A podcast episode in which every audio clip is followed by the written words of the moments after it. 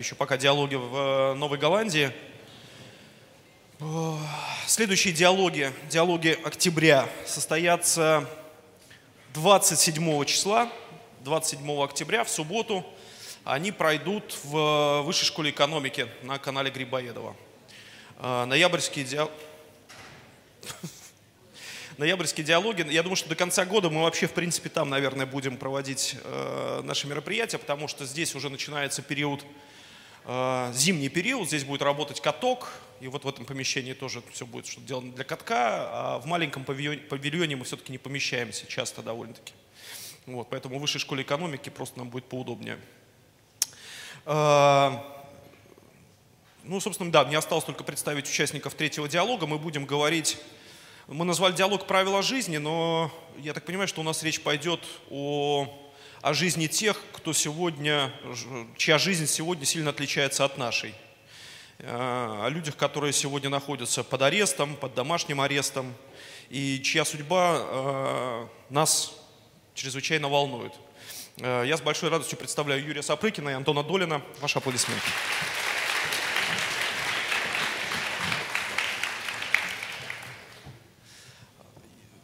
Мы с вами сегодня с утра начали уже, собственно, обсуждать, э, разминать тему.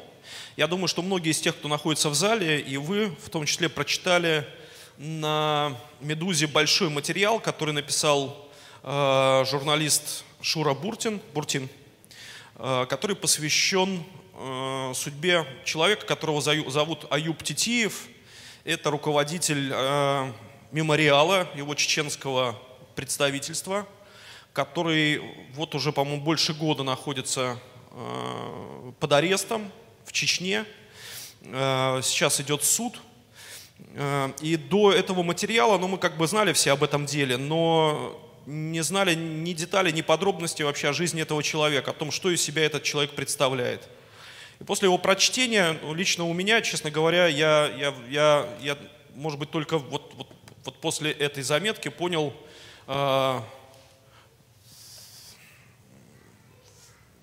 где мы все находимся. Да? Мы находимся в стране, частью которой является республика, которая, а, у которой свои совершенно представления о законе, о правилах жизни в том числе. Я хочу вас спросить, ну давайте, сначала вас, Антон, потом тебя. А, какое впечатление произвела на вас эта заметка? И э, что вы думаете вообще о том деле, которое разворачивается вокруг судьбы Аюба? Раз, два, три. Здравствуйте. А, я, прежде всего, я всем советую прочитать этот текст.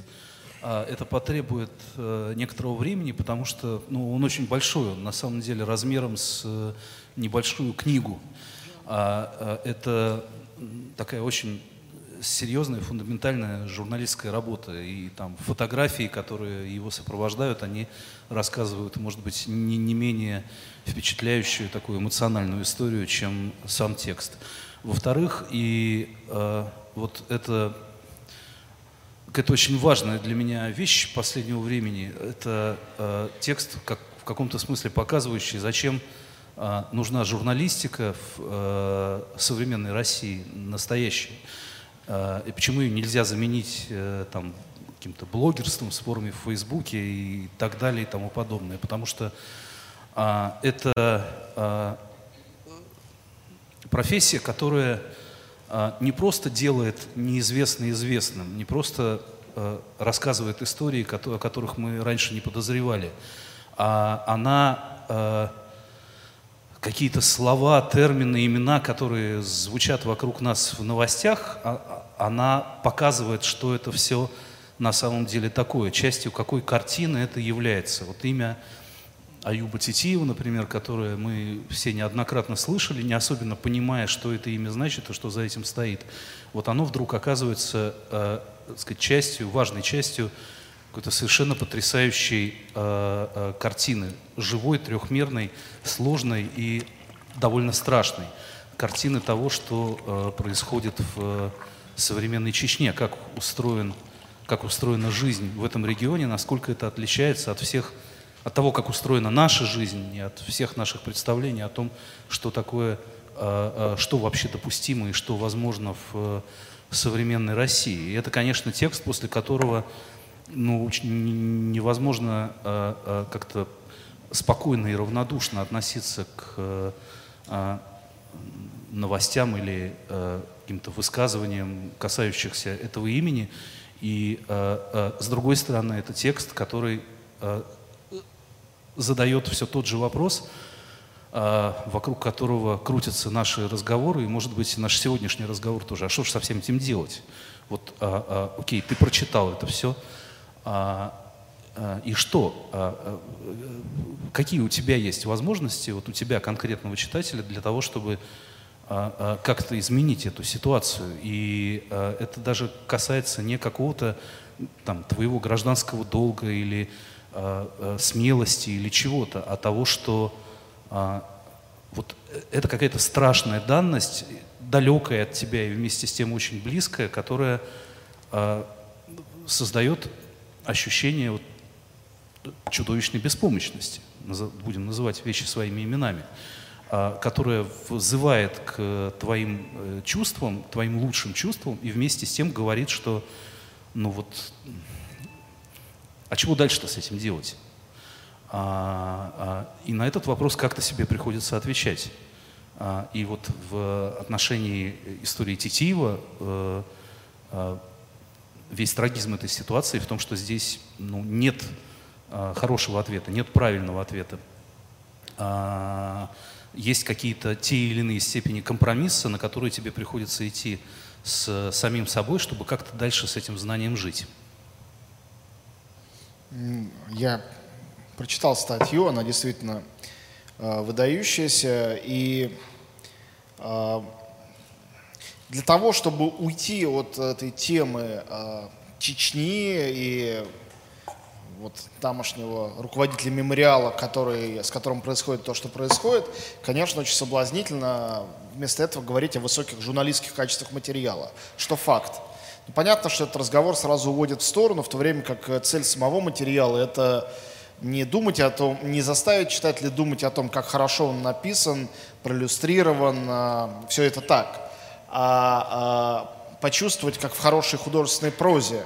А, ну, то есть понятно, что правильное прочтение, нет слова правильное, хорошее прочтение «Войны и мира» — это не когда мы думаем, какой же Толстой был умный, какой он был молодец, а когда мы плачем в тот момент, когда э, смертельное ранение наносит Андрею Балконскому. И на меня это такое впечатление произвело. Для меня художественный текст вообще всегда сильнее, чем документальный. Это документальный текст, который доходит до уровня художественного.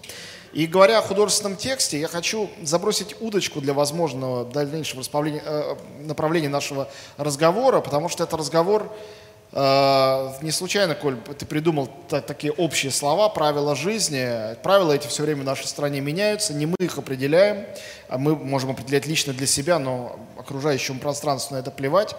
Потому что тема эта гигантская, она неисчерпаемая, и эта неисчерпаемость – это такой левиафан, перед которым мы опускаем руки невольно, просто перед огромностью, не перед произволом там, власти, перед огромностью этой проблематики. Мне кажется, что для нас, как для людей, и я, и Юра изначально критики по профессии, э, существует одна ментальная уловка для мыслей о деле э, Аюба Титиева, для мыслей о, о деле нового величия, для мыслей о Кирилле Серебренникове, об Олеге Сенцове. Дело в том, что мы живем в мире метафор. А, это тоже, наверное, так утешительно, успокоительно звучит, но э, для меня это просто способ, единственный возможный способ думать об этом. Когда мы э, читаем вот эту историю, этот сюжет, мы э, думаем, ух ты, что у них в Чечне творится. А, конечно, на самом деле правильная, честная мысль была бы, что у нас в России творится. Нам нравится Чечню отделять. Так вот, Чечня это не какая-то маленькая такая зона duty-free, которые фри от законов, правил, которые у нас тут есть, а там полная свобода для тех, кто там правит. А, не будем забывать, что это государство искусственно созданное, сформированное Владимиром Путиным совершенно осознанным образом, а, поддерживаем огромными деньгами, где каждый человек, который занимает действительно важную должность, начиная с самого главного, лично им поставлен. И это маленькая метафора а, России. Сегодняшняя путинская Россия, если вы хотите понять ее суть, ее субстракт, то это Чечня. И когда происходят э, такие процессы судебные, э, как бы, мне очень не нравится, когда Путина сравнивают с какими-то огромными злодеями, тиранами, с Гитлером, Сталином. Совершенно другая фигура, совершенно другая методика. Э, и эта методика, страшно, наверное, это будет как-то звучать, человека э, с художественными амбициями. Э, дело Ходорковского было метафорой для бизнеса. Бизнес ее считал моментально, не надо было объяснять. Одного олигарха посадили, и его судьба стала понятна всем, как себя вести. Как ты это называешь, правила жизни. Они сразу, олигархические правила жизни были сформулированы. Дело Пусси сразу. Правила жизни. Вот по отношению, например, к РПЦ и к религии. И с тех пор эти правила работают. Закон об оскорблении чувств и прочее. Мы все их соблюдаем невольно. А, а если нарушаем, мы понимаем, что нарушаем. Мы не можем неосознанно нарушить. А, дело Болотников, а, дело Дмитриева. Дело Дмитриева очень четкое послание. Не думайте, что э, сталинские репрессии – это история, это было давно. Не думайте, что было какое-то злое НКВД, а сейчас такое нормальное ФСБ. Нет, это мы, те же самые ребята. Мы сидим и не дадим вам наши прошлые дела вытаскивать наружу. Мы сейчас вам за это покажем. Ну, я, конечно, огрубляю, понятно, это неизбежно в случае расшифровки метафор. Это такое грубое дело, которым занимается критик. Художник дает нам метафоры красивые, мы расшифровываем. Вот. И, конечно, э, дело Сенцова очень сильная метафора, очень интересная тем, что Сенцову удалось при помощи голодовки, которая сегодня идет 139 день, я напомню, э, дать ответную метафору, очень мощную.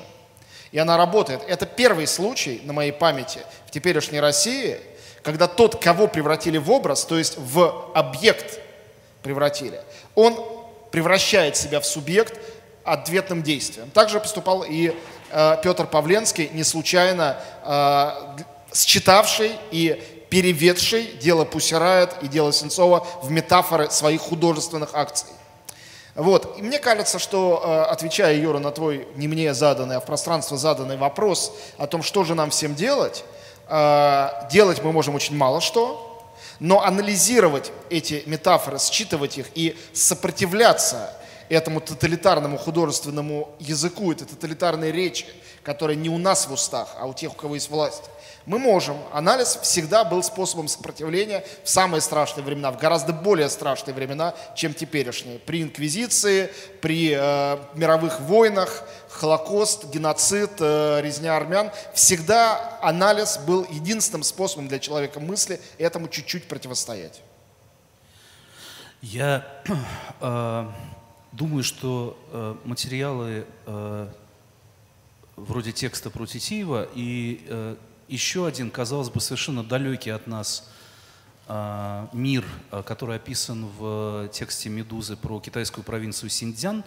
А, не знаю, знакомы ли вы с э, этим текстом или нет, он описывает такое общество, ну, как бы Э, известно, что в, в этом самом Синьцзяне, не сегодня уже стало известно, вот проводит, проходит такой масштабный социальный эксперимент по созданию системы такого тотального а, а, контроля, в том числе через э, интернет и через соцсети и через все остальное. А, сказать, системы социального капитала, созданного на базе этого тотального контроля, когда любое твое действие в реальном мире или в интернете как-то отслеживается, и даже дальше на основании этого по поводу тебя некоторым невидимым алгоритмом выносятся определенные решения. Ты приходишь в банк за кредитом или э, сказать, приходишь устраиваться на работу, и на основании а, а, вот этой твоей оценки, твоего поведения, про которую ты не знаешь и ты ее не видишь, по поводу тебя выносятся определенные решения. Так вот, а, а, сказать, почему эти материалы производят такое сильное впечатление? Потому что, вот да, мы живем в неком мире вот с этими очерченными границами, которые были заданы этими показательными судебными процессами и задаются сейчас, меняются сейчас в делом Серебренникова, например, и так далее, и так далее. Но ты когда понимаешь, как устроен этот мир, где эти границы проходят, ты так или иначе под них подстраиваешься. А эти два материала показывают такие приветы из возможного будущего, а, в котором границы прочерчены совершенно не так, как мы привыкли, и в котором, ну вот за слова, которые мы сейчас говорим, и про которые мы, в общем, ну, более-менее понимаем, что нам за это ничего не будет. Мы поедем, а, скорее всего, дальше домой и будем дальше жить, поживать. А, что за эти слова могут а, там, приехать к тебе, вывести тебя в лес, избить или поставить на колени, заставить извиняться перед камерой. Вот. Или, или же эти слова станут а, а, а, как бы основанием для каких-то решений административной машины а, а, в отношении тебя. А, а, это все а, а, выглядит действительно, ну, мрачным, но не таким уж нереалистичным вариантом развития событий. И, и именно поэтому это все так, э, так э, отдается, что ли. Вот. А еще одна вещь, которую мне кажется важным понимать, это то, что э, то информационное пространство, в котором мы существуем, э, устроено так, что э, вот ты на все эти сигналы, в принципе, ну, ты можешь не отвечать, потому что э, это пространство позволяет тебе находиться как бы внутри той версии событий, которая для тебя удобна. А э, в отношении Сенцова ты можешь при желании ничего об этом не знать. Это очень легко.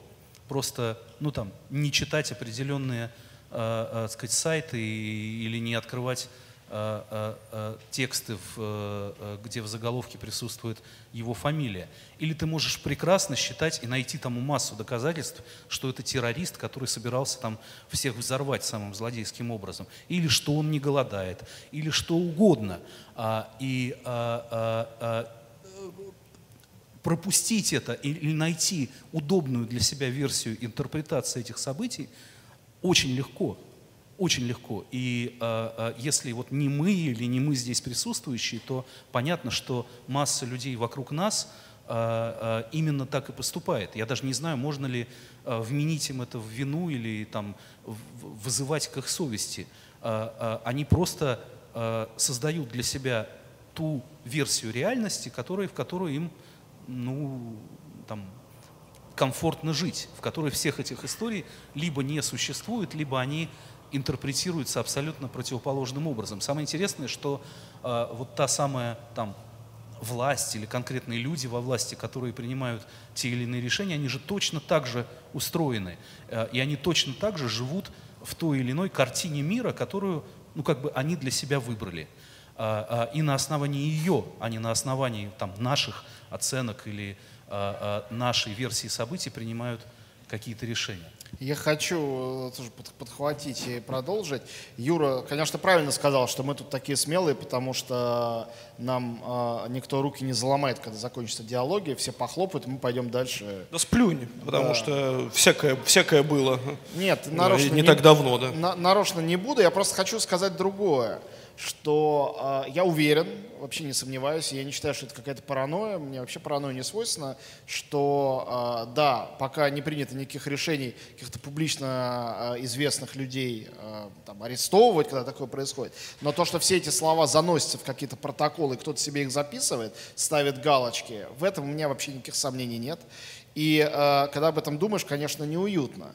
Но мне кажется, что с этим неуютом надо бороться очень простой мыслью, мыслью о том, что э, они записывают как раз потому, что им дискомфортно наше говорение об этом вслух. И раз им это дискомфортно, а, оказывается, вроде бы силы точно не равны. Мы здесь просто три мужчины средних лет сидим и что-то говорим. Очень небольшой э, по объемам даже, не знаю, Новой Голландии, тем более города, тем более страны. Аудитории говорим то, что мы думаем, люди все это слушают.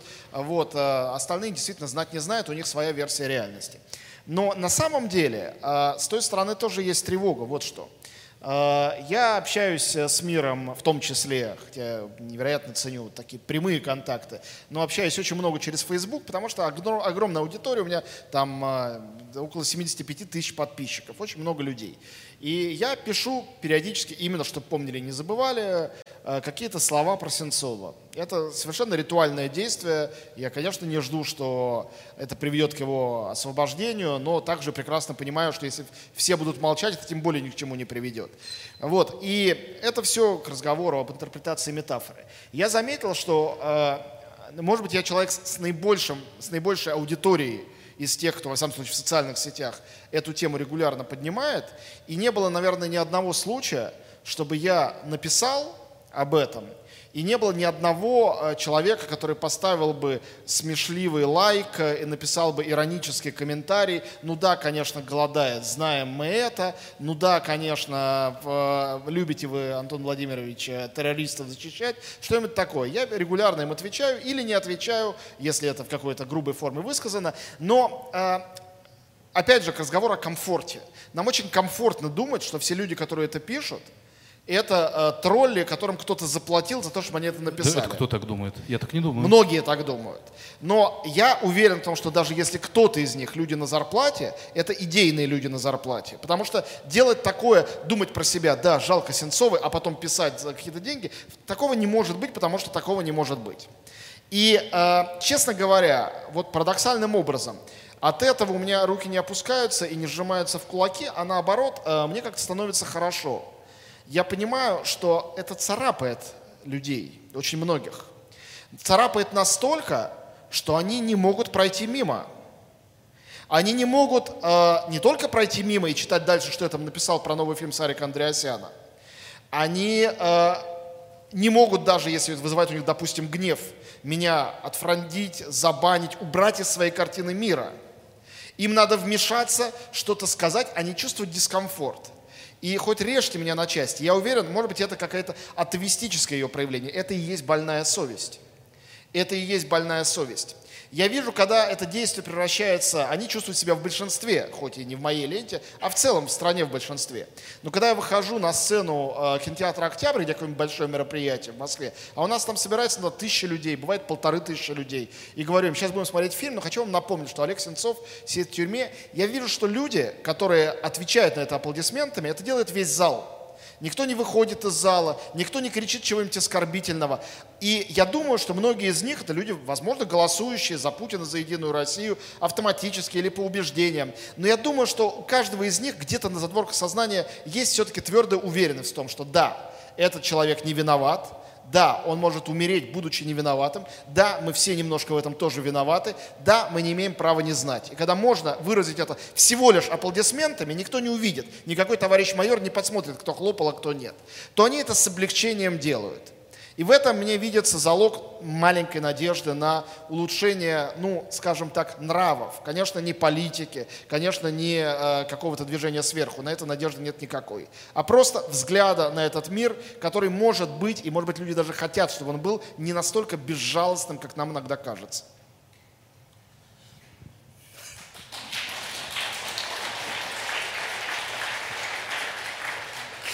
Я э, полностью присоединяюсь к этим словам, во-первых. А, но я бы сделал две важные поправки, вот, которые, а, одна из них пессимистическая, а другая наоборот, а, на которые мне ну, вот, кажется всегда важным делать, понимать, что, что это объективно так. Что, конечно, вот это противостояние, которое происходит в обществе, люди, которые пишут Э, тебе э, комментарии не понимающие или оппонирующие, возражающие и так далее, и так далее. Что, к сожалению, оно не объясняется только их неспокойной совестью, что действительно очень много людей за последние годы привыкли к мысли о том, что они находятся ну, в окопе некоторой информационной войны, как минимум информационной, для которых ты враг – а, ну вот объективно враг. И даже, в общем, разговаривать с тобой не о чем, поэтому понятно, а, а, понятно что ты можешь э, сказать в ответ. А, Мне мой бывший френд Захар Прилепин так прямо это да. написал. Антон, пойми, ты мой враг. Да, ну окей, да, понимаю. Да, да, да. Это, опять же, совершенно не проплаченное, не, не ангажированное, а искреннее, где-то местами даже выстраданная, не побоюсь этого слова, позиция. А, и это сейчас так. Да, по некоторым вопросам нам друг друга не переубедить. А, а, при этом, а, а и когда тебе пишут люди, что а, а что же вы не защищаете там Бутину, да, что же вы не защищаете Вышинского? Это тоже не платные тролли, это люди, которые действительно существуют в другой картине мира, где судьба журналиста Вышинского или вот этой несчастной Бутиной, которую а, значит, сцапали американцы, она ну, важнее во сто крат, чем судьбы людей, о которых мы сейчас говорим, потому что они там пострадали за Родину. А, и то, что мы их не замечаем, это тоже для них свидетельство нашей там близорукости или ангажированности. Очень или важный угодно. момент, что они, что сами, они сами тоже сами не их не замечают. Да, да, да. То, что но, они но их не- защищает Первый канал. Это, в общем, много Совершенно верно. Они делегируют Мгм, защиту да. тех, за кого Да. они как бы болеют, Да. кому-то другому. Это действительно Да. удобно. Вот, а, а, оптимистическая поправка э, в том, что э, действительно э, э, вот мы как общество, мы как люди не так монолитны, как э, нам пытаются рассказать с э, властных трибун или с телевизионных экранов, или даже со страниц социологических опросов, что эта картина вот какого-то единого э, в ну, если как бы говорить об этом на языке власти, вот единого э, общества, которое в таком Единой патри- России. да, единой России, которая в патриотическом порыве сплотилась вокруг национального лидера, а, или, если говорить об этом на языке, ну, такой ультралиберальной публицистики, одуревшей толпы, а, а, взвинченной после присоединения Крыма, что она попросту не верна, что, как говорил Парфенов, когда-то нет никакой единой России, кроме той, что на предвыборных плакатах, что мы действительно очень разные, и а, даже по поводу вот всех историй, которые мы сейчас обсуждаем и не обсуждаем, у нас очень разные мнения. И очень-очень у многих людей эти мнения а, а, связаны не с каким-то их э, идеологическим, а, а, там, какие-то шорами или очками, которые они себя надели, а просто с, ну, как бы самыми добрыми человеческими чувствами, с состраданием, милосердием, сочувствием тем, кто попал в беду. А, И вот это для меня, ну, какая-то скорее ободряющая вещь, внушающая надежду. По поводу надежды я хочу вспомнить интервью, которое вот э, Катя взяла недавно у Бориса Гребенщикова, э, где он в том числе ты это цитировал у себя в сетях, говорит о том, что э, ну а кто вам, э, кто вам обещал, что э, в России должно быть все хорошо. Не будет никогда ничего хорошо. В России просто с этой, с этой мыслью надо, э, надо свыкнуться. По крайней мере, не будет хорошо так, как вы себе представляете, что такое хорошо. Вот, вот Россия, она всегда будет такой, какая, э, какая она есть, какая она была, и, и такой же она будет. Я просто хочу вернуться к истории с э, Титиевым и с ситуацией с Чеченской Республикой, которая является такой же частью Российской Федерации, как и Санкт-Петербург, там, Ленинградская область, Смоленская область и так далее. Э, Антон вспомнил уже дело нового, Ви- нового величия, которое развивается в Москве. То есть, по крайней мере, все производство там, или там, люди, судебные имею в виду, и люди, которые являются подследственными, они находятся в Москве. И от э, журнальной статьи Александра Черных через пост твой Юра, э, об, этом деле, народный, народное возмущение этой ситуации, оно в итоге выливается, например, в историю с маршем матерей, которые, э, которые и после марша матерей история заканчивается тем, что хотя бы девочек переводят э, под э, домашний арест, их, по крайней мере, не держат, не продолжают держать в тюрьме. Но вот Чечня, вот сегодня, здесь и сейчас э, с Рамзаном Кадыровым, с армией Кадырова с там, количеством 20 тысяч человек, вооруженных до зубов, с э, российским фотографом э, Марковым, который приезжает и его пять раз в день обыскивают значит, сотрудники полиции и так далее, и Сетивым, который продолжает сидеть э, в чеченской тюрьме. Вот каковы все-таки, я пытаюсь понять, могут быть э, наше телодвижение или умозаключение в этой ситуации. Мы можем только продолжать мыслить самостоятельно, усиленно и осмыслять эту ситуацию так, как мы считаем ее, ну, как, считаем достойной какого там, какой-то мысли.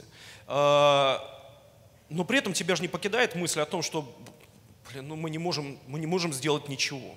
Ну, физически мы не можем сделать ничего. Мы не можем взять и купить билет в Грозный, приехать и попытаться там организовать марш матерей. Мы не можем даже диалоги там провести. Это, не, это уму непостижимо. А если бы могли, это ничего бы не изменило. Я помню, как э, с кем-то Возвращаясь к БГ, ну, в Пик- смысле, к, к- к пикетом- стране, которой другой не будет. одиночным пикетом там э, постояла Ксения Собчак. Одни люди сказали, какой молодец, другие сказали, как все это противно. Но, разумеется, в любом случае это ничего не изменило. Нет, э, э, как сказать, э, вернусь к мысли, успокоительной мысли Чечни как метафоры. Э, Сначала, если говорить о реальности, есть же по поводу Чечни Рамзана Кадырова всего две версии. Третьей версии не существует. Первая версия, то, что э, это главный спецназ и главная спецслужба Владимира Путина, которую он держит на случай, не знаю, государственного переворота, самые лояльные ему люди, да, они вроде бы головорезы, зато их все боятся, а они сами ничего не боятся. И если что, какой-нибудь Майдан, как чеченцы придут, да и всем головы поотрывают. А другая версия событий, еще более, наверное, пугающая, хотя кому как, может быть, даже и менее, с моей точки зрения, но дело вкуса. Это то, что э, Путин создал там нечто, чем он сам уже не управляет и э, ничего он не может с ними сделать, он рад бы стукнуть кулаком по столу, мол, ребятишки, давайте, ятаган, это спрячьте в ножны, вы чего? Но не может, или может, а они смеются в ответ. Мы не знаем, какая из двух версий правильная, э, не представляем себе. Но э, главное вот что, до тех пор, пока президентом России является Владимир Путин, э, статус-кво будет сохраняться. И в случае первого варианта, и в случае второго варианта. А третьего варианта у нас в голове нету. Таким образом, а, возвращаясь к мысли о том, что Чечня Рамзана Кадырова и есть Россия Путина, в данном случае это равенство, оно предельно близкое к настоящему равенству. Потому что а, только в отсутствие России под руководством Владимира Путина, когда будет некая другая Россия под чьим-то еще руководством, эта ситуация может измениться. Не факт, что в более безопасную сторону мы не знаем, но она может измениться. Сегодня она не может измениться, на это нет никаких шансов. И надо понимать, что во всех наших э, аналитических выкладках, во всех наших пикетах, митингах, маршах и прочем у нас есть очень четкая стена, за которую мы зайти не можем. А, сегодня вся сила э, в случае любых силовых действий в государстве принадлежит власти и Кремлю и больше никому. А, те силы иные, которые могут взяться в стране, это только в случае какого-то путча и внутреннего конфликта, а, что одно ФСО с другим ФСО поругается почему-либо, и один генерал решит другого завалить. А, мы, как мирные граждане, не имеющие никаких военных целей, в этом смысле ничего, кроме как говорить, не можем. И ясное дело, что условная и безусловная Чечня слушать то, что мы будем говорить, в любом случае не намерена. Дело совершенно не в том, что им плевать, что они будут смеяться, что они нас накажут. У них просто слух в этом смысле отключен, его нету. Они не слышат то, что мы здесь говорим. Мы можем говорить все, что угодно, сколь угодно отважно. Это бессмысленно. Вот, ну, э, помнить надо, в смысле того, что сказал Гребенщиков, мне кажется, об одном. То, что Россия – это Рамзан Кадыров и Владимир Путин – это так. Но также Россия – это я, ты, Юра, э, все мы здесь сидящие, каждый из нас и есть Россия. Все, что происходит в России, обусловлено не только тем, что делает Рамзан Кадыров, но и тем, что делает и говорит, как себя ведет любой из нас на работе, в офисе или дома, или в метро, и где угодно еще. Это не теория малых дел, это абсолютный факт. И это тот факт, который из нашей головы, создавая эту иллюзию единства, единой России или каких-то большинств провластных и меньшинств оппозиционных, из нашей головы пытаются это изгнать. Это вопрос личной ответственности, в концепт, который в России многим очень не нравится. Но да, она существует, и да, каждый из нас существует, поэтому э, существование даже вот таких страшненьких явлений, э, о которых мы здесь говорим, это не повод, мне кажется, унывать, э, заламывать руки и говорить, что все кончено и никогда не будет хорошо. Ну, для многих уже хорошо, даже одновременно с этим кошмаром, который э, творится. Юра прав, и мы не, не монолитны, и Россия не монолитна. Э, Поэтому пространство этого внутреннего маленького, но сопротивления, оно всегда есть у каждого. И как показывает нам пример Олега Сенцова, даже человек, который на 20 лет за несовершенное преступление брошен а, в Якутии в колонию, абсолютно безнадежная ситуация. Даже у него есть это пространство для сопротивления. Да, это страшный путь сопротивления. Это риск смерти. Это собственное тело и его уничтожение как форма сопротивления. Но это форма сопротивления, понимаете?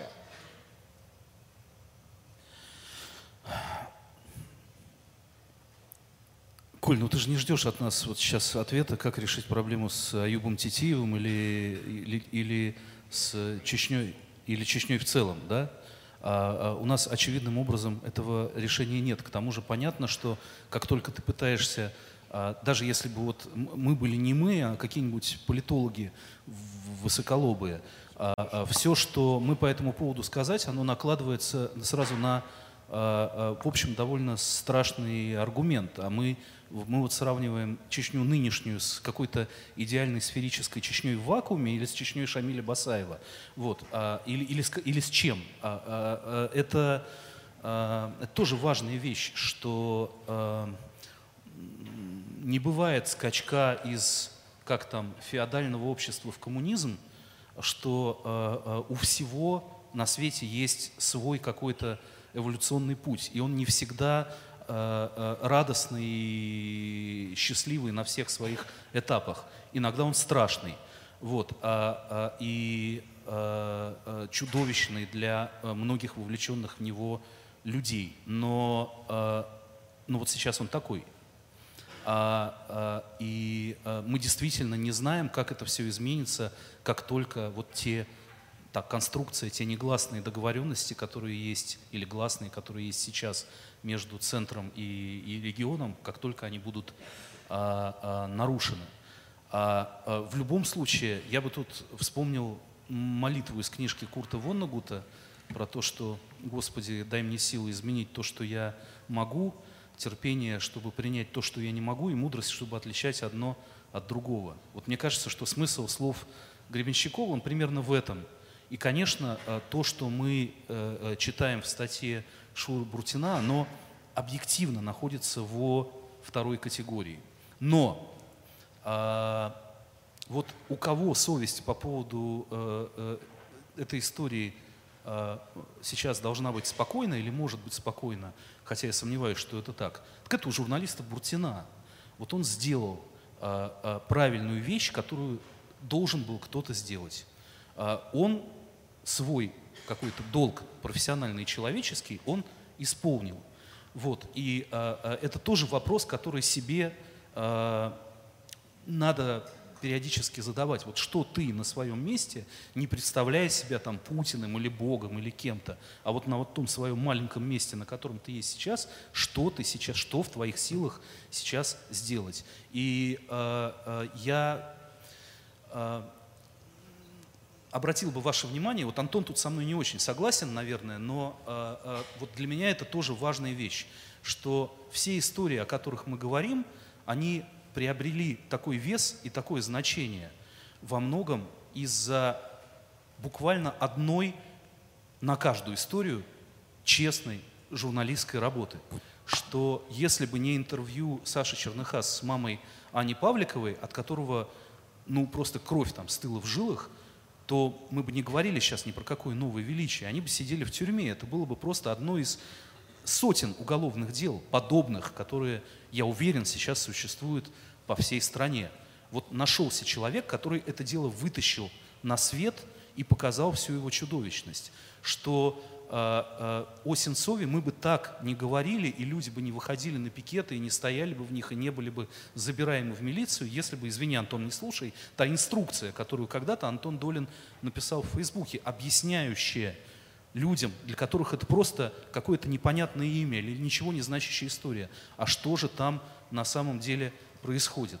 А, а, и так далее, и так далее. И про дело Дмитриева мы бы точно не говорили и не знали бы ничего о чем, если бы не текст того же самого Шуры Брутина про Хаттабыча, с которого все это началось, который вытащил его на свет и показал его а, а, в таком виде, что дальше ну, просто невозможно а, оставаться к этому равнодушным. Вот это те случаи, когда люди, авторы этих текстов, сделали то, что должны были сделать, а не сокрушаться по поводу того, что, ну вот вы знаете, ну, вот мир такой, нам ничего не изменить, или не представлять себе, а что было бы, если бы мы э, вот сейчас э, стали, так сказать, диктаторами России и, наконец, построили бы э, прекрасную Россию будущего. Тут важный довольно момент, мне кажется – а, надо помнить о том, какие были первые шаги э, э, Владимира Путина и его администрации, когда он стал президентом. А, мне кажется, что вот в первые годы управления, которые сейчас кажутся очень мягкими, когда шла на самом деле Вторая Чеченская война, а, самая целенаправленная линия всех его действий была связана с приватизацией государством во всех смыслах слова всех влиятельных масс-медиа началось... Не приватизацией. Да, А, антиприватизация. Деп- деп- Деприватизация, да. Вот. а, ну, в том смысле, что Кремль их приватизировал, себе как бы забрал, ну, чужими руками. И а, было понятно, почему. Это очень важно.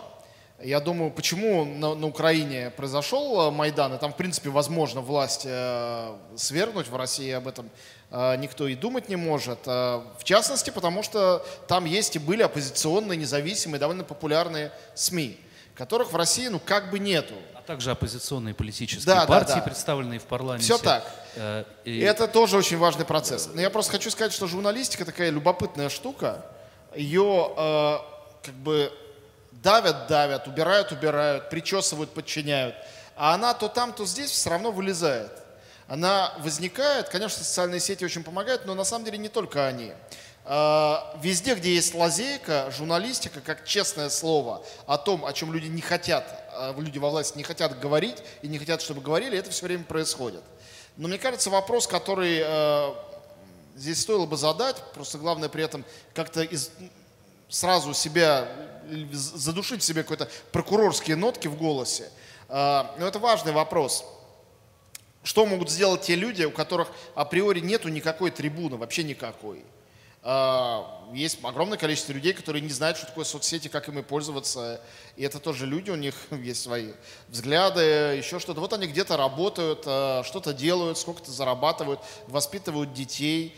Что могут сделать они? А, Есть места в России, их, я думаю, большинство, где, ну, например, детям в школе вбивают в голову какую-то чушь, родитель об этом узнает, у него нету никаких вариантов, ему, он не может себе позволить переехать в другой город, а у него в районе есть только эта школа и так далее и тому подобное. А, Вопрос беспомощности а, одного конкретного человека, что подтверждается всеми этими процессами, о которых мы говорим, и сотнями процессов, о которых мы не говорим, потому что мы о них не знаем. Беспомощность. А, и непререкаемость позиции власти в этом вопросе, ведь это вот отдельно нами не обсуждаемая тема, когда людей сажают за репост. Она же тоже очень важная. Это тоже людей наказывают за слово, даже за чужое слово, не за свое, за распространение неугодного слова. И если иногда наказывают, нам кажется, что это чистый абсурд, за что-то, что точно безопасно для государства, за какую-то ерунду, то я думаю, что и здесь за этим есть абсолютная рациональность. Если может, могут наказать за ни за что, уж за что-то и подавно накажут. И э, что в этой ситуации, в принципе, может сделать человек, личность, даже тот, которому, ну, допустим, нечего терять. Что он или она может сделать? И вот это вопрос, на который в реальности у меня нет никакого ответа, кроме жалкого вольтеровского возделывать свой сад и прочее. Но понятно, что миллионы возделанных садов не помогут изменить ситуацию. У меня есть ответ, э, и более того, э, в, э, когда стало известным о деле нового величия, сейчас, извините, это сейчас будет пятиминутка хвостовства, или это будет, наверное, так выглядеть, но я когда-то работал в журнале «Афиша», и вот афиши и подобного рода издания всегда свято верили в силу пошаговых инструкций, например. То есть что на любую тему, ну вот есть такой э, э, сорт журналистики, сервисный во многом, что на любую тему можно написать э, э, инструкцию, э, которая поможет тебе выпутаться из э, карточки медузы, да? А, которая поможет тебе решить ту или иную проблему и выпутаться из того или иного сложного положения. И я, хотя давно там все связи мои с этим изданием разорваны, я обратился к коллегам из Афиши, мне показалось важным, чтобы э, это сделали они. И э, э, редактор этого издания по имени Кристина Сафонова сделала пошаговую инструкцию, вот что ты можешь сделать, вот ты простой человек, ты простой читатель, когда ты читаешь про дела типа нового величия, когда ты видишь очевидную несправедливость и, э, э, и не понимаешь, а, э, э, как на это повлиять. А, э, Это все доступно в интернете. Эту инструкцию на самом деле составила не, не сама Кристина, и не я, и не, не- не кто-то, а ее составили там Ольга Романова, Екатерина Шульман, а, люди из ОВД-инфо и, а, и другие, а, а, в общем, люди, которым приходится сталкиваться с подобными вопросами ежедневно. И там есть буквально 8 простых шагов, которые э, доступны э, абсолютно каждому. Ну, не знаю, там, переведи деньги в ОВД-инфо, э, пошли передачу в тюрьму, а, а, пошли письмо, напиши письмо вот тем, кто сидит, Сенцову можно написать письмо, Анне Павликовой или тем ребятам, которые остались в, а, под арестом в деле нового величия. Сделай то, и для этого не нужно быть героем, для этого не нужно бросаться на баррикады или там это все доступные каждому вещи. И эти вещи... И все еще абсолютно легальные. И абсолютно легальные. И эти вещи, нам кажется, что это, ой, это все ерунда, как какие-то письма, передачки, чушь. А, а, вот, бы, э, вот бы сейчас взять и перевернуть мир, вот тогда бы все зажили счастливо. Но для тех людей, которые в этот момент сидят в тюрьме, это имеет огромнейшее значение. Огромнейшее. Вот а, а, от этого, даже если они продолжают там сидеть, им правда становится легче, они правда чувствуют себя по-другому. Вот, и а, а, это, конечно, инструкция или вот эти шаги, э, они существуют все равно вот в тех заданных извне рамках, но э, э, это то, что правда можно делать, не мечтая о том, что вместо того, чтобы мечтать, что о том, когда-то волшебным образом все наладится, и вот тогда-то заживем. Я хочу еще, прежде чем перейти к вопросам, связанным с, с Олегом Сенцовым, сегодня кто не видел, посмотрите, вот была опубликована фотография из э, медицинского учреждения, из тюрьмы, да, которая, э, из больницы тюремной, которая находится там в, Лабет, в Лабетнанге. Э, можете просто посмотреть и увидеть, не, хотя неизвестно, в общем, когда была сделана фотография, но, по крайней мере, это редкая возможность увидеть э, живого Олега Сенцова. Я все-таки хочу э, еще э, спросить по поводу Чечни. Э, после этой да статьи... Что ж ты... А что такого, я не понимаю? Ну, ну а что? А что? Почему нет?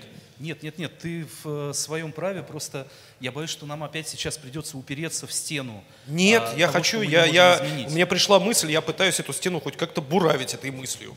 Вот пока, собственно, мысли есть, я ее постараюсь озвучить. Не будет мысли, собственно, уже, значит, стена, и дальше уже значит, двигаться некуда. А, я вот когда читал эту статью, я вдруг понял, что Э, я, может быть, впервые за последние несколько лет вспомнил фамилию Стемирова, Наталья Стемирова.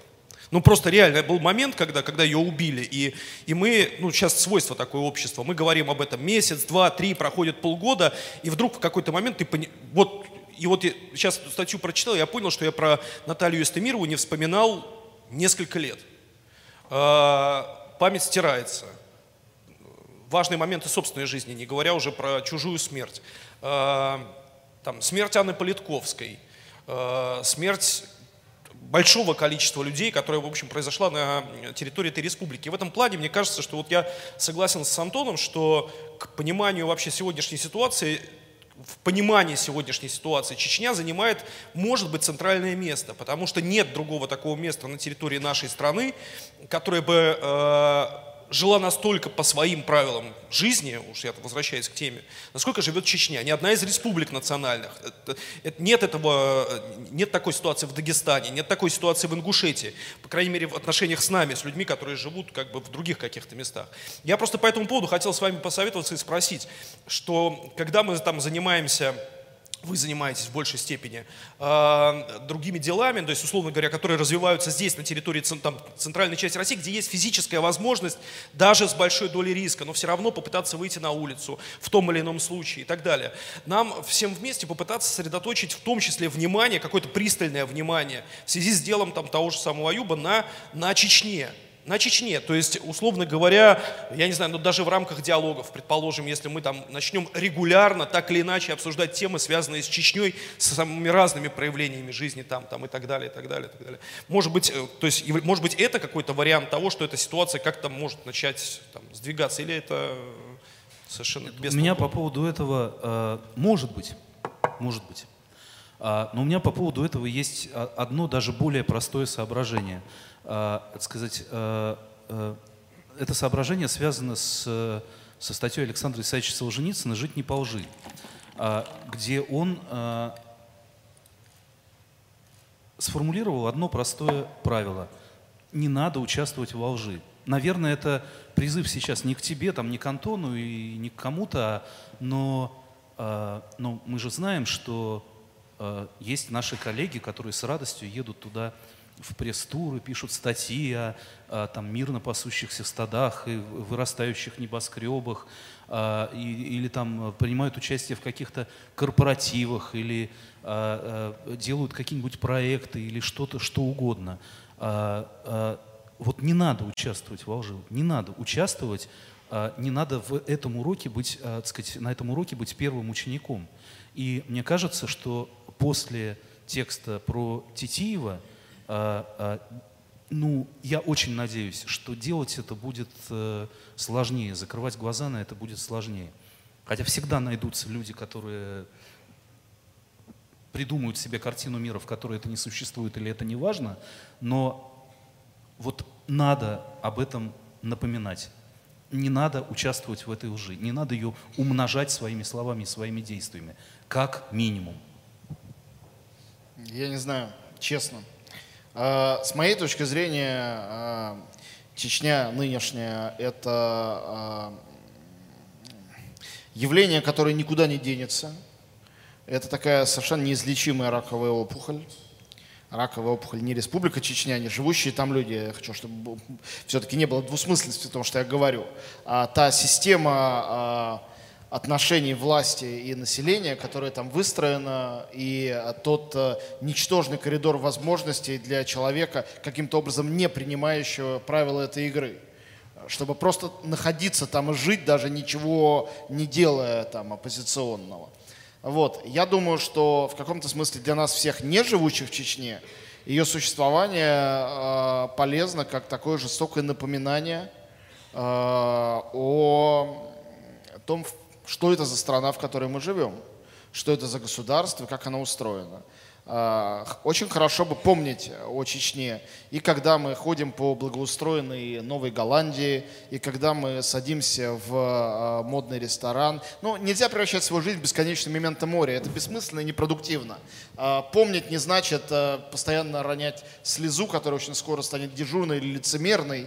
Просто помнить. Просто помнить, как мы все живем с осознанием, все-таки это осознание есть у каждого взрослого человека, того, что мы все смертные, наши родители смертны. Вот Чечня – это такая некая глобальная антиценность, существующая в нашей жизни. И э, кроме как помнить, э, ничего мы на самом деле делать не можем. Поэтому так важны подобные тексты, которые… Э, я, я не, просто, не дают возможности да. забыть. Я, я просто хочу тебе ответить, что я почему вот на это ты говоришь, что ты опять к этой... Мне физически стало стыдно, когда я читал эту статью. Вот мне лично, я еще раз говорю, я тут совершенно ни на что, это просто в своем личном опыте. Мне стало стыдно, потому что я думаю, блин, ну то есть ты смотришь и понимаешь, что там, условно говоря, там для журналистов новой газеты и для мемориала, собственно, это, это дежурная, это обязательная какая-то работа, то, что, то, то есть вот то, что они, ну, как, то, что они делают в Чечне. Почему же мы, блин, то есть я вот на себя думаю, мы в диалогах, мы ни разу не пригласили Милашину сюда, мы ни разу не, не, не, не вообще, вот за все эти пять лет. Я понял, что это, это просто вот этот огромный пласт жизни, который, помыслить, которую сложно, он прошел мимо. Понимаешь? Коль, ну надо пригласить, конечно. Ну тут что, двух мнений быть не может. А, а, и а, я бы хотел еще привести несколько примеров людей, которым за это не должно быть стыдно. А, и а, произнести несколько названий, которые могли бы, вот являются примером правильного поведения в этой ситуации. Это Милашина, безусловно, из «Новой газеты». А еще, мне кажется, важным, чтобы прозвучало слово «медиазона». А, а, вот, пожалуйста, люди, которые сделали из ничего собственное медиа, без которого мы бы про массу вещей просто бы не знали. И э, люди, которые не боятся отправлять туда журналистов, которых там хватают, э, вышвыривают из автобуса, этот автобус сжигают, как было с Егором Сковородой и так далее. А, а, не все из нас могут быть журналистами медиазоны, но каждый из нас может ее читать или при возможности перевести им немножко э, денег, в чем они очень нуждаются. Вот это участие, как минимум, в том, чтобы это, э, э, это тайное становилось явным. И не пропадало где-то там в забвении под толстым слоем пропаганды и нежелания об этом знать. Вообще, если подумать, это невероятный какой-то факт. Э, который говорит о нашей жизни очень красноречиво. То, что среди новых медиа, которые выросли вот как грибы на этом э, опустошенном государством поле медиа, в интернете все выросли, то, что одно из них, одно из самых важных для нас, мы все это признаем, издание, которое просто называется «Медиазона», которое освещает жизнь в России как жизнь на Э, бесконечной, безграничной зоне, это тоже метафора. Э, и мы принимаем это как должное, даже мы метафоры-то в этом не видим, как э, слова из воровского языка, из фени присутствуют в речи каждого из нас, и большинство из нас употребляет их, не осознавая этого, что это так. Вот. Я очень хорошо помню процесс Олега Сенцова, собственно говоря, который тоже сегодня один из героев нашего диалога, так уж получилось. Видимо, те, кто этот процесс затеяли, в частности ФСБ, они уже поняли, что э, дело не имеет человеком бесстрашным, который не будет говорить на процессе то, что ему пропишут, даже если ему за это обещают какое-то послабление. И процесс был переведен в Ростов-на-Дону. Там почти не было никаких журналистов. Местных журналистов почти нету. А, из Москвы, ну, приезжали, но там было много заседаний, это долго шло. И только «Медиазон» — это было единственное издание, которая э, регулярно, как Он, регулярно, онлайн, на каждом э, заседании они были. И подробнейшим образом, безоценочно рассказывали, что там происходит. Вся информация, которая есть о деле Сенцова, а это то дело, о котором на самом деле есть предельно много информации, как шел процесс, какие были доказательства, точнее говоря, каких не было доказательств предъявлено, когда его арестовали, как, что там вообще было. Об этом всем они рассказывали. И знаете, вот момент, когда я испытал что-то близкое к отчаянию, это когда, а, конечно, его приговорили к этим 20 годам безнадежным, было понятно, что так оно и останется. Я просто посмотрел, ну, был предельный шум для этого дела, когда было вынесение приговора. Сколько там прочтений, кто вообще читал эти заседания? И, конечно, это очень мало людей. Невероятно мало людей. И вы знаете, э, я уверен, что это связано не с э, каким-то там безразличием. Э, ну, это слишком дискомфортно. Это слишком легко, на самом деле. Это не потому, что это не про меня. Наоборот, каждый осознает, что это немножко, может быть, и про меня. Лучше не знать, приятнее не знать, э, спокойнее не знать. Вот. И вот ну, с этим, конечно, мы ничего сделать не можем. А я даже сейчас в зале вижу у людей такие непростые выражения лиц у многих, потому что, ну, неприятная такая тема. И тут не, не очень-то пошутишь на эту тему, не очень-то легковесно все это в какой-то каламбур переведешь непонятно, что делать с этой интонацией, ну, а как потом... ее менять, чтобы это было более приемлемым для аудитории. Нужно ли это делать более приемлемым? Возможно ли это сделать? Ну а потом, давайте честно, э, человек привыкает ко всему. Да, конечно. А, а, и а, ты просто устаешь иногда. Ну, давайте, а, так сказать, а, а, трезво смотреть на вещи. Для меня в этом смысле там какой-то переломный момент был процесс по болотному делу, когда, э, ну вот там, пришли, задержали первого, второго, мне казалось, что это какой-то ужас, катастрофа, что же происходит, черт знает что. А, а, Света Рейтер начала писать в большом городе тогда еще материалы об этих людях, и от этого тоже там, кровь стыла в жилах. А потом, когда там 10, 20, 30, когда этот процесс тянется месяц, второй, там, шестой, восьмой, и даже еще и никого не осудили. Ты понимаешь, что просто уже ну, невозможно поддерживать э, э, этот интерес. А? С Кириллом также сейчас. А, а, э, одна, один такой процесс или там судьба одного человека, это, э, это страшно. А, а когда этого вот полно вокруг э, э в ежедневном режиме и такого десятки – ну да, люди привыкают. Да, люди привыкают. И э, сейчас хотел тоже сказать какую-то дежурную фразу про то, что тексты типа э, тексты Буртина не дают, э, вот они звенят этим колокольчиком над духом, не дают к этому спокойно относиться, но это тоже какое-то слишком, э, э, слишком легкое, что ли, э, э, утешение. А, но это вот, да, это вопрос, который как раз можно задать себе, а ну как бы ты уже заснул или, или, или, ты, или ты еще э, или ты еще про это помнишь, или ты еще за этим смотришь, или ты еще там помогаешь кому-то, чем можешь. Э, там с болотниками, ну вот у меня было какое-то ощущение в какой-то момент, что там всего осталось там пять человек на всю страну, которым это, которых это почему-то зачем-то волнует. Но то, что это пять человек э, э, э, живы за этим следят и этому помогает, это ну, для тех, кто был в тот момент в э, следственных изоляторах, это правда важно. У меня тут странный непонятный баланс. Я даже не знаю, кто и как может этот баланс рассчитать. В отношении к этому между э, отношением такого безразличия, это не про нас. Какие-то люди что-то натворили, их за это судят. Так им и надо, наверное. А впрочем, не наше дело разбираться. Может, они не виноваты, но... Не бывает отнош... дыма без огня. Да, нет дыма без огня, точно. Спасибо, Юра. Вот. И э, вот это не про нас. И второе, такое эскапистское, это может быть и про нас. Поэтому лучше этого не знать. Э, ну, как некоторые люди годами не ходят к врачу, не проверяются, потому что вдруг чем-то неприятное скажет. Пока живем и живем. Нечего анализы эти сдавать. Нет, Мало человек, ли, человек будет. так устроен. Да, конечно. Да, это те уловки, которые, э, ну, как бы, они в нас зашиты, как часть программы. Я вот думаю, сейчас, э, заканчивая тему с Чечней, что мы здесь в Петербурге, мост, э, в итоге же так и назвали, да, мост Кадырова появился же в Петербурге.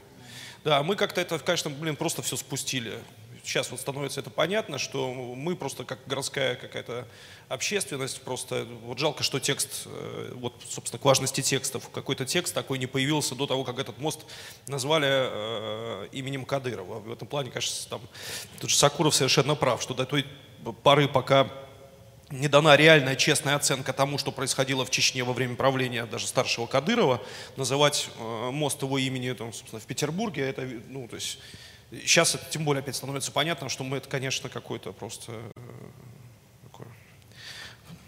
вещь какая-то преступная. По поводу Сенцова, собственно, я хочу уже к завершению нашего разговора спросить, вот по вашим ощущениям каким-то внутренним, э, власть в этой ситуации пойдет до конца, да, то есть э, разрешение в этой истории одна, это смерть это смерть от голодовки Сенцова, и, собственно, на этом вопрос закрывается. Да?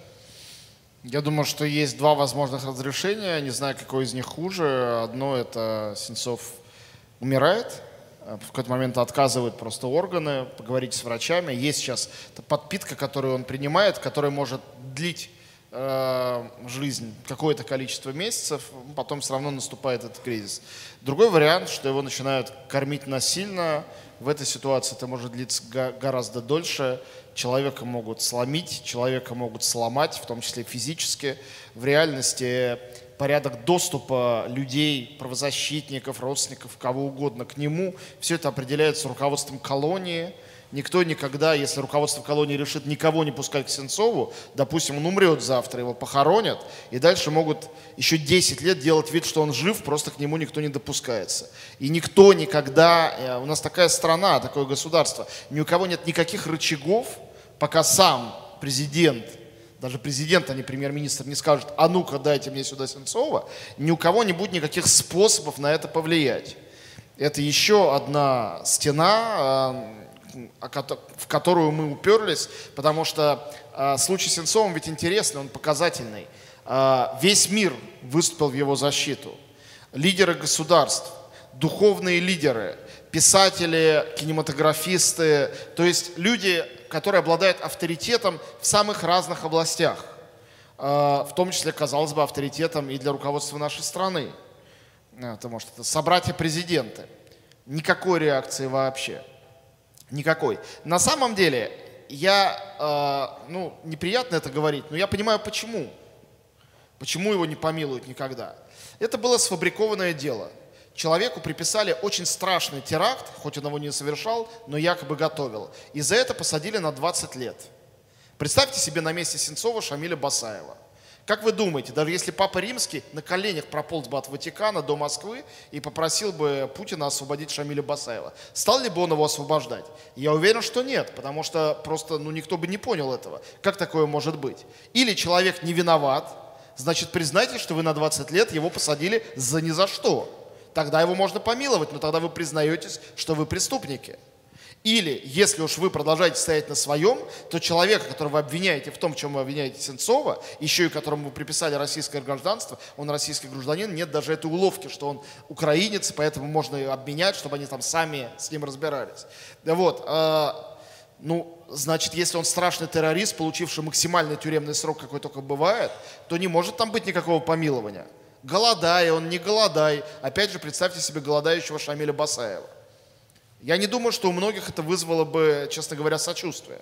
Боюсь, что нет. И сегодня мы живем в этой страшной парадоксальной ситуации. Мы – это вся страна. Даже те, кто никогда не слышал словосочетания Олег Сенцов. Когда у нас есть эта вилка, мы все соглашаемся с той ложью, которая очевидно, что это ложь, а, шла сверху, чтобы наша совесть не очень болела – или мы с ней не соглашаемся, ничего не могя здесь сделать, кроме как отсчитывать, вести отсчет этих дней, которые, ну это тоже видно, люди уже тоже устали отсчитывать. Вот. И, а, конечно, эта ситуация безвыходная. Но а, на самом деле, конечно, она безвыходная и для власти тоже. Конечно, речь не идет о каких-то реальных угрозах для нее. Речь идет только о репутационных потерях. И кажется, что репутационных потерь больше, чем сейчас, быть не может. Нет, потери могут быть. А, есть история, все мы, или не все, помним, Ян Палах, который поджег себя а, в Чехии. Когда человек поджигает себя и факелом сгорает на глазах у других людей – Э, довольно сложно забыть об этом или сделать вид, что ну что такого бывает. Невозможно так сказать. Это остается занозой навсегда, потому что это, извините, метафора, кроме конкретной человеческой жизни. Очень много жизней страдает, э, и жизни пропадают, и судьбы заканчиваются страшным, трагическим образом при э, сильных, назовем их так, режимах, как нынешний российский. Но э, только те судьбы, которые превращаются в образ, в нечто большее, чем просто индивидуальная судьба, они, конечно, оставляют э, на истории те шрамы, которые невозможно залатать. И они будут у нас всех. Э, все мы видим, что, как себя ведет э, Путин. Все мы понимаем, что если бы Путин завтра сказал, меняем, да, он террорист, но он украинец, меняем всех украинцев на всех русских. Вернем наших русских ребят, которые в украинских тюрьмах, домой. Все бы ему аплодировали. Весь мир, вся Россия и вся Украина. Все бы сказали ему спасибо. Но в этой ситуации Путин превращается в героя такого трагического нарратива, почти как в древнегреческой трагедии. А, он перестанет быть собой, если сделает это. Он не может перестать быть собой у него в этом зыбком странном мире э, нету никакого другого императива, никакой другой константы, кроме него самого. И держась за это свое, с террористами на переговоры не идем, слабости не показываем, э, он продолжает делать то, что он делает. А именно легализовывать э, публичное убийство, ну, кому-то, может быть, спокойнее будет называть его публичным самоубийством, но, конечно, это публичное убийство, которое на глазах у нас всех происходит. Ну, у меня по поводу Сенцова есть два соображения. А, первое. Есть сейчас такая популярная концепция, а, все более популярная, она объясняет вообще очень многие происходящие вокруг вещи. Что, конечно, в, а, ну вот в том, что мы называем властью, и что на самом деле ну, как бы огромное количество тоже очень неединых структур. Есть известное количество людей, для которых сейчас а, ну, вообще выгодно э, сделать хуже. Выгодно нанести как можно больший репутационный удар России, выгодно разорвать еще имеющиеся отношения с Западом, выгодно э, э, э запугать еще сильнее общество. Э, не только потому, что это дает им там больше власти и больше полномочий, а в том, что ну вот уже пройден такой путь, который ну вот ну, уже не отмотаешь назад, да, а, а, а, как бы в некотором роде сделать хуже, это гарантия их же собственной безопасности, того, что им не придется отвечать за то, что они уже натворили перед э, мировым сообществом или здесь перед законом. Это соображение номер один. Второе соображение в том, что, конечно, ну чего там притворяться?